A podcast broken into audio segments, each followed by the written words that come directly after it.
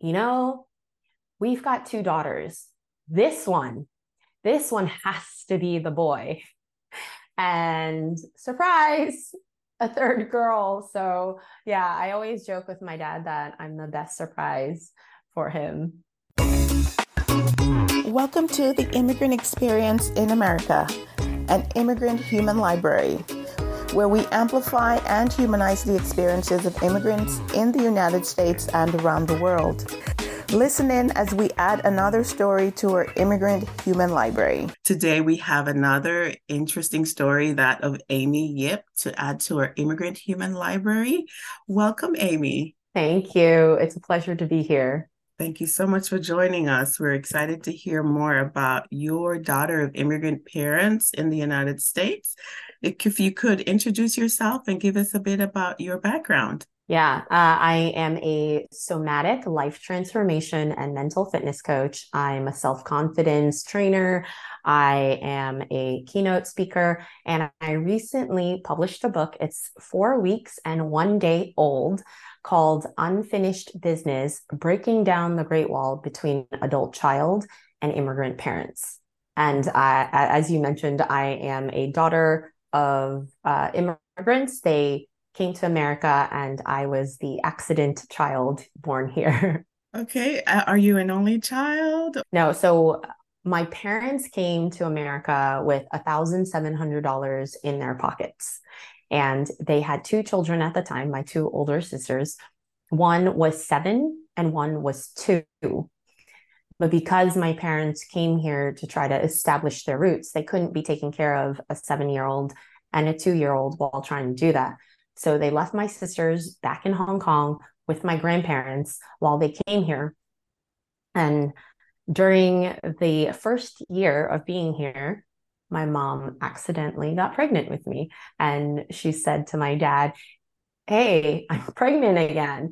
And my dad, being a very traditional Chinese father, he said, You know, we've got two daughters. This one, this one has to be the boy.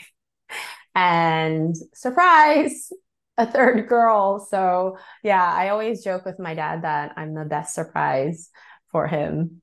Wow, what a story. What a story. That's awesome. And the, the question that comes to mind immediately is mm-hmm. China is oftentimes associated with their one child policy. And yeah. so you your your family they were in Hong Kong, so that means outside of mainland China. So that means yeah. that policy did not apply, is what I'm thinking, right? Yeah. So both of my parents were born and raised in Shanghai. My dad was in Shanghai proper. My mom was in a small village outside of China. And my dad was born before communism, but when he was young, communism came. They uh, his my grandfather used to be a business owner had a lot of businesses but once communism came over he wasn't allowed to own business anymore and so my grandfather went to hong kong to try to establish his own roots there before bringing my dad. So my dad was still in china while his own father was away. And eventually my dad um, they they illegally snuck off to hong kong. So it wasn't legal at the time, but there was a law apparently in Hong Kong that once you got to like the city center or something like that um, of Hong Kong, you became a citizen. So they took long train rides, boat rides, you know, in the middle of the night, had to clamber up these big hills. And my dad was, I think, 11 at the time or 12. So imagine this really young child going through this and eventually got to Hong Kong. So the moment he landed in Hong Kong, he became a Hong Kong citizen. And back then, Hong Kong was owned, it was a, a British colony. So they didn't have that one child policy. So that's how my dad ended up in Hong Kong. My mom, um, she got the approval to leave Hong Kong. She was born right when communism came her mother and her father left her at a very young age to live with her grandfather. And so she was separated from them for pretty much the majority of her childhood. She didn't reunite with them until she was, I think she was 10 or 12.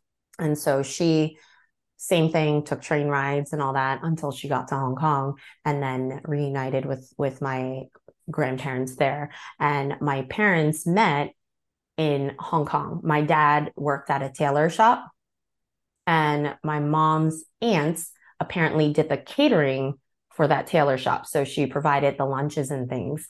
And the aunt and my and you know mentioned to my dad that she had a niece and so their first date which it, my parents told me about their first date essentially both my mom's parents and my dad's mom met that was their first date so imagine all your parents going on your first date together to see if they approve of the other end. And I'm like, that would be really weird going on a date with both of our parents there. So that was their first date. Both sides were like, sure, you know, go for it. Um, and that's the beginning of their dating journey.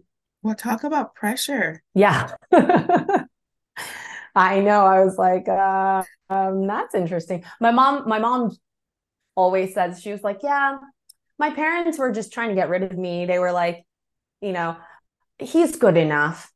Just go for it. He's good. You know, like they they were not too picky about it.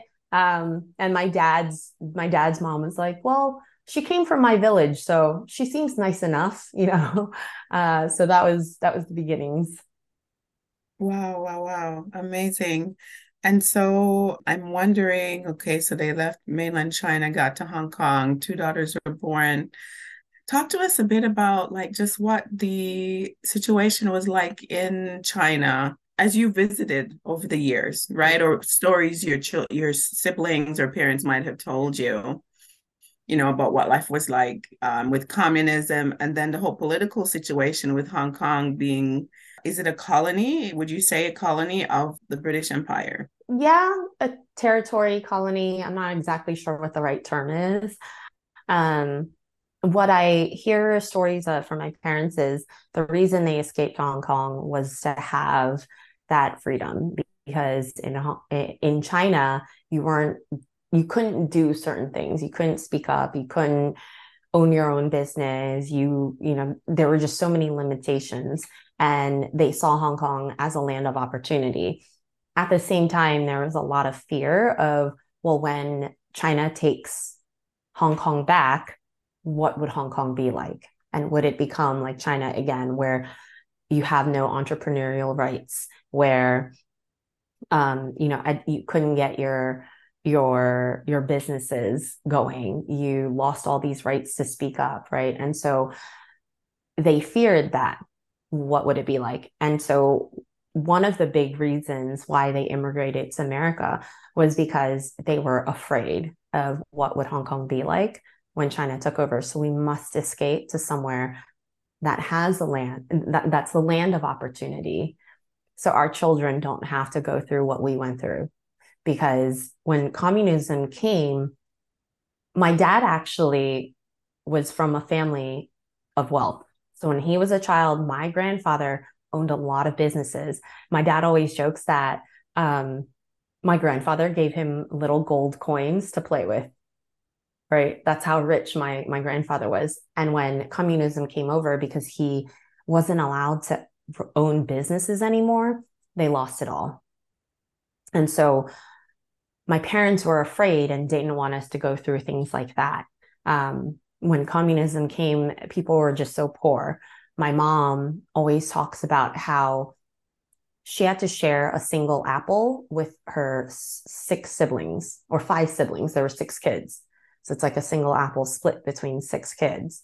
My mom actually, when she was born, her mother, my grandmother, had to sell her breast milk because they didn't have money. So they sold the breast milk to buy rice for the entire family. And my mother survived off of rice milk. So essentially, if you boil rice, there's that layer of like kind of milky liquid on the top.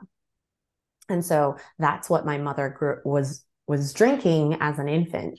That's what she was given because they had to sell the breast milk. And so there was just so much poverty and scarcity and a lot of fear. And so they were worried that that's what Hong Kong would become like when China took over again. And so that's why that was one reason why they came to the US. The second reason they came to the US is because my middle sister, who at the time was two, she had a hole in her heart. And the doctors in Hong Kong just weren't as proficient. So they wanted to get her to America for medical care. And it was, it was her life was on the line you know and i can't imagine because i have a kiddo who's almost two i can't imagine that pressure of having your two year old's life at risk. And it's it's kind of like if you don't sort you know make it here in america your daughter's going to die. That was that was kind of the eh, why they came and also their experiences and the fear that drove them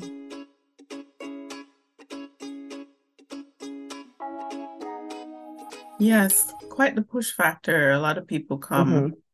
for some of the reasons like that, just looking for a yeah. better place, more freedom, um, access to resources and opportunities as well. I, I can understand that. So I, I often wonder, like when the country, uh, like when China changed, and you, in our hemisphere we have Cuba, right? I was mm-hmm. fortunate to visit before the older Fidel passed away. And mm-hmm. I wonder, did the government just take the businesses of your grandfather? How do you know how that happened? I mean, I have no idea how that day. happened. Oh, you don't know? Okay, I, I have no idea how that happened. Yeah, I know. I I wonder about that too. And my dad was so young; he didn't know either. But all he knows is, and what my grandfather had told him was, communism came over. He wasn't, per, you know, they did not permit anybody to own their businesses anymore. So all the businesses became uh, government run. So there was just no entrepreneurship anymore. But I'm like, how do they just come and take it over? And that's actually what my dad said is my grandfather said the same thing. Like, how could a government come and tell me I can't run a business and just take it away? Right. And that was his mentality because a lot of people had warned him, you need to go to Hong Kong and bring your businesses over there because communism is going to come over and you're not going to be able to run my businesses your businesses. And my grandfather was like that's impossible. Like not going to happen. And then it happened. I have no idea logistically how they did it but they did it. I do hear lots of cubans um, talking about that same issue of how they've lost their businesses and some of them who left when the door was open and i guess the government said you can leave and a lot of them left during a certain period but um, they've never gone back. So there's like buildings locked up. People have never seen where their places of business that they owned that were mm-hmm. taken over, like what they look like. So I I just wondered what China the China experience was like because these are like yeah. the only experiences I have to get like a somewhat of a firsthand of people's experience on the continent. So then I wonder, Amy, as your parents moved over, have they talked about what it was like for them? in the first they came with like a thousand seven hundred you said seventeen hundred dollars yep. with yep.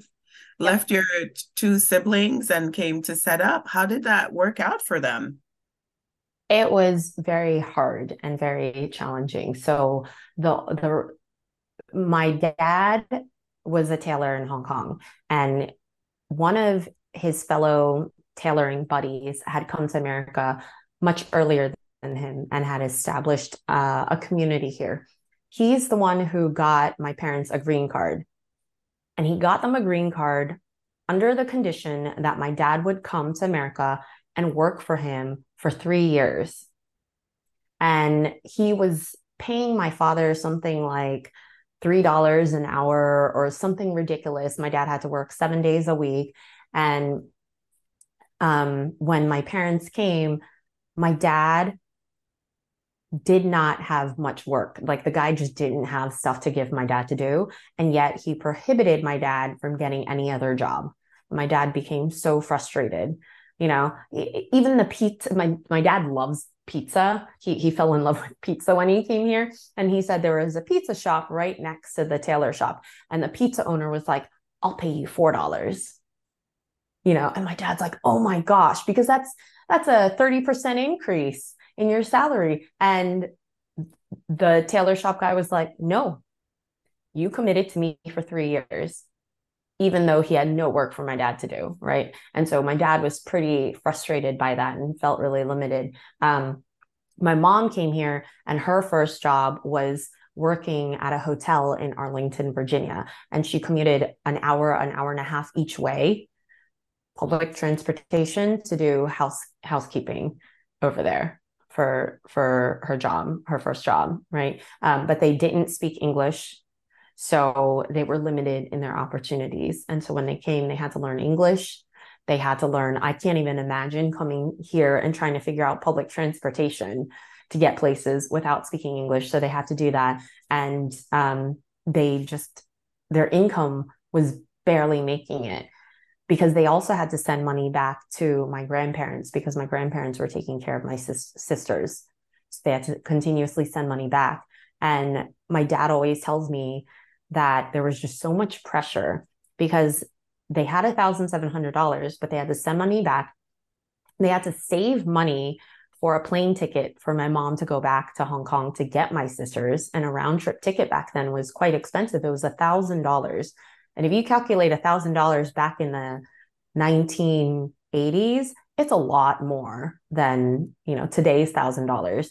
And then they had my dad had to save 500 each to get my my sisters over here.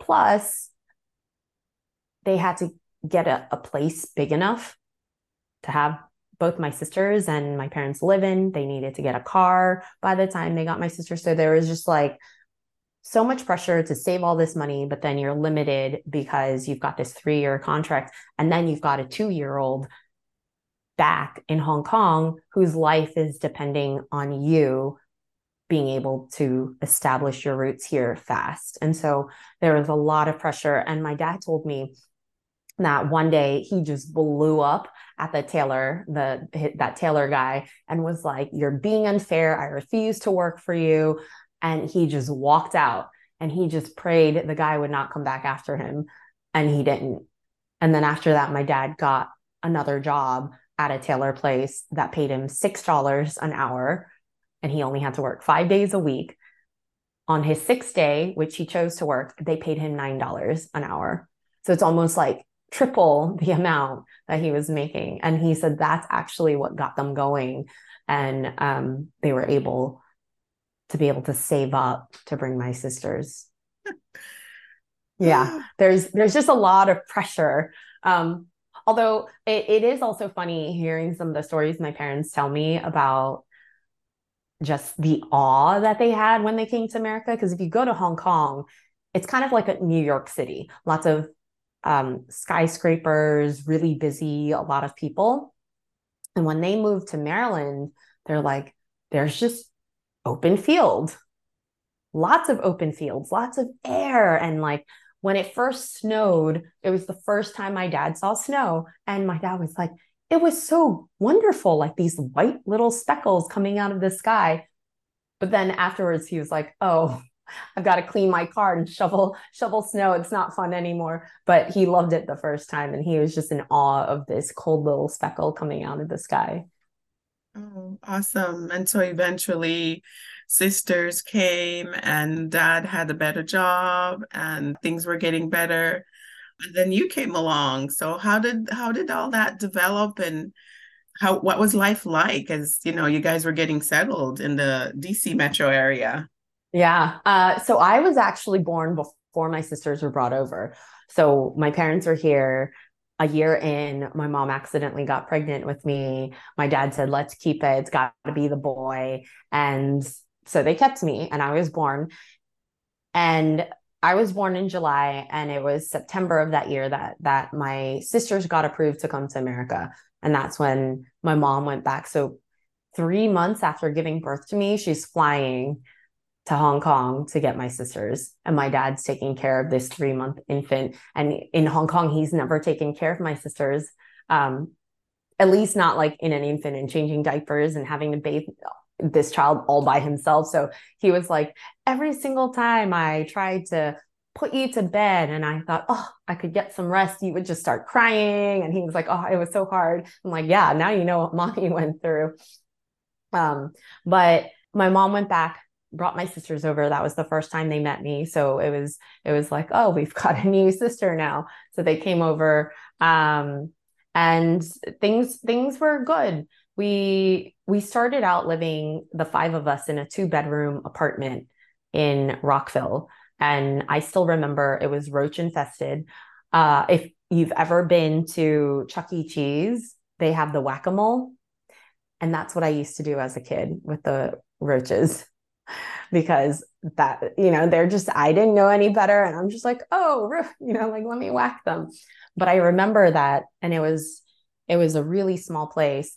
And then my parents were able to secure a low income uh, townhouse that they could own. It was a brand new build.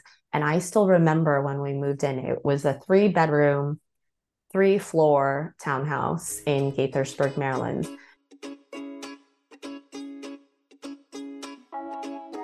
And when I went into that house as a five year old, I thought my parents were rich because to me, coming from this roach infested two bedroom apartment, like this huge, massive, beautiful, clean new build, I was like, oh my gosh, we live in a kingdom, a castle. You know, I was like, this is amazing. And so as a little kid, I'm just running around like there's so much space. And I just, I never knew that we were poor. We were eligible for food stamps. You know, I, it, it never crossed my mind because my parents never they never made me feel like we were poor. There was always food on the table anytime I wanted to eat something. And I think that's that's something that a lot of for a lot of immigrants, food is core. Right? So anytime I wanted to eat something, it was there on the table and I never thought we were poor. So growing up I never really connected the dots. Um, but I would say that the hardest part about growing up as a child of immigrants is that the cultural beliefs in the household are so different than living in America, right? Like you're taught in the house, don't speak up, don't rock the boat, don't do all those things. And then in the outside world, what is appreciated is you speaking up, right? In class, you've got to raise your hand and you've got to speak up. In corporate America, you've got to speak up and that piece was tough. I think the other tough piece was when my parents would come get me, other kids would make fun of their accent. And mm. they would they would they would say, oh, ching chong, ching chong, you know, and that was hard for me. So I was really embarrassed about my parents. And I just wished that I could have parents that could speak, I'm doing quotes, normal, right? Um, and I think the other piece is it, it, it's it's it's really around getting made fun of at school a lot as a kid. You know, my name was made fun of. My parents were made fun of. My lunches were made fun of. My parents would uh, pack me. My favorite thing was mapo tofu. It's a Chinese dish, but it looks kind of like mushy and it's kind of brown. So it's not the most appealing looking and other kids would make fun of me and say, Oh, are you eating barf? I'm like, Okay, I just want a peanut butter jelly sandwich. So it's that desire as a child to just want to fit in with everyone else. Wow. I interviewed someone who was from Nigeria living in the UK, and she shared a similar story of in her culture, Nigerian culture, you don't look people in the face or adults in the face or in the eye. Mm-hmm. And in the UK, when she goes to school, she's being like reprimanded, like, you know, look me in the face, like address me because I need to know that you're being sincere and you're not lying. And, you know, if you look away, it means something else. So it can be yeah. quite confusing, I think, that dual culture um, that you have to balance. And I think I'm still actually unraveling it. Um, I found myself in a situation last weekend, and some of the emotions came back to me where I felt like I still, after 23 years, 24 years, still not fitting in and mm-hmm. with people who look like me.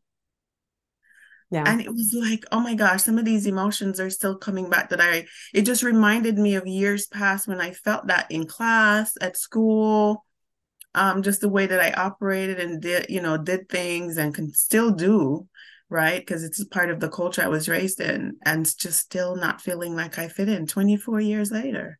So um, that's real. That's a real immigrant experience, and I think a lot of people grapple with that that conflict, yeah. uh, collectivist cultural values and, and the way we behave versus now being in an individualistic society where the individual and speaking up and, and being assertive is like the thing if you have to survive the way you survive here in the us is is part of that personality development right and so yeah. wow and it's it's interesting that you bring that up because I married a white guy and he we my husband and I always joke that he's the whitest white guy because his family is originally from the Midwest from Wisconsin and you know had very little interaction with Asians and and um we were grow we grew up so different he grew up being taught you go after things, speak up, ask for your needs. You could say no, you could set boundaries.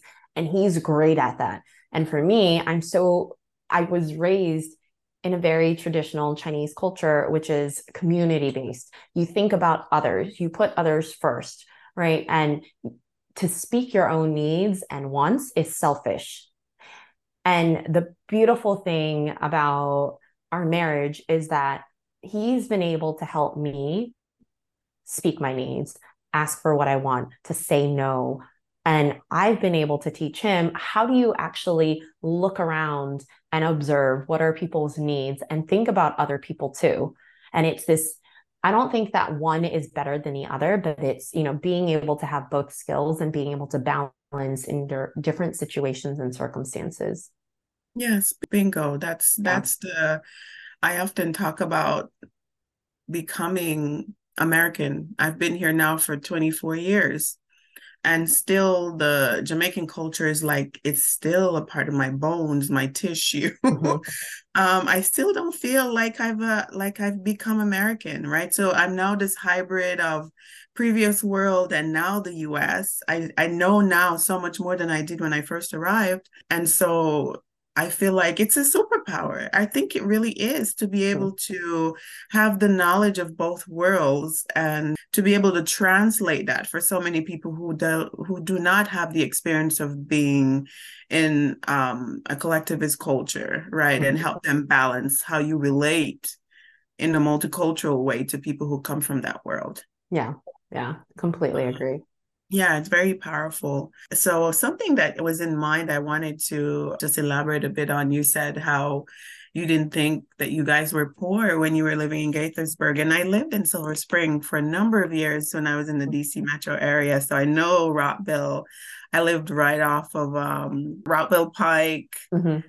um, right at the Glenmont no, it's not Glenmont. The station there, right at North Bethesda area, there, there's a station right there. I used to live right there, and then Shady Grove and Gaithersburg area. That I know that very well. Beautiful, nice, family oriented. Not too close to DC, but close enough. Yeah, beautiful yeah. spot.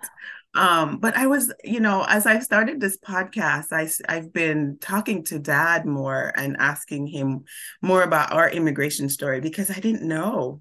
So I've been getting bits and pieces of it when I catch him on a good day. and he just pours out his heart about what life was like and you know who came first and how they came first and all of that. And i remember him saying because in my mind growing up with them you know for me in our community i think it's in a rural community like the countryside right? So my grandmother's our, our family had a lot of land and animals and things like that. And so for us as kids growing up we thought, boy, the entire community would come to our house when we had any event. I mean, like literally, the streets would be blocked when we had a funeral. And so for us growing up, we felt like we were wealthy, like, oh, we're one of the wealthiest family in our mm-hmm. community and things like that. We had to eat, people would come to our property, we would play games and all of that. And my dad said to me that he thought when they were growing up that they would they were considered one of the not rich, mm-hmm. right? You know, they weren't living in poverty, but they weren't considered rich. And so that was that was like so surprising to me because I was like, that's really not even in my mind. I thought we were like such a, a healthy, wealthy family based on the land that I saw that we had the farming, the animals, um, and things like that. So it's it's so interesting as children how that perception can change from generation to generation. And uh, depending on what country you're in, like wealth is completely defined in a different way here in the US versus if you live in like China or other collectivist cultures, it looked it's looked on completely differently, right? So that's such an interesting thing. I wanted to like, it's like, wow. Yeah. Um, and, and even when you're a kid, I mean, things just seem bigger and more glamorous to you. That's right. Yeah. That's right. Everything is just, yeah, big and amazing to you. But I guess they did their job in providing what they could for us. And it meant that they did their best and we felt cared for. You, we didn't feel impoverished right or that we yeah. were you you'll hear people's story where they as children they felt like they were missing out on things yeah i'm very grateful that i grew up not necessarily i didn't have that feeling either so mm-hmm. they did their best and we appreciate them for doing that join us again next time for part two of this episode Friends, as always, please subscribe, comment, and share if you enjoyed this interview. If you're passionate about telling immigrant stories, our team is looking for help. If you're willing to help with podcast production, social media, or Patreon management, please reach out to us. You can also donate on our Patreon if it's easier for you. All the links are in the description below. Thank you. We thank our listeners around the world and we appreciate your continued support as we build our human library. Please remember to give us a five star review, subscribe, and share with your friends, family, and circle of influence.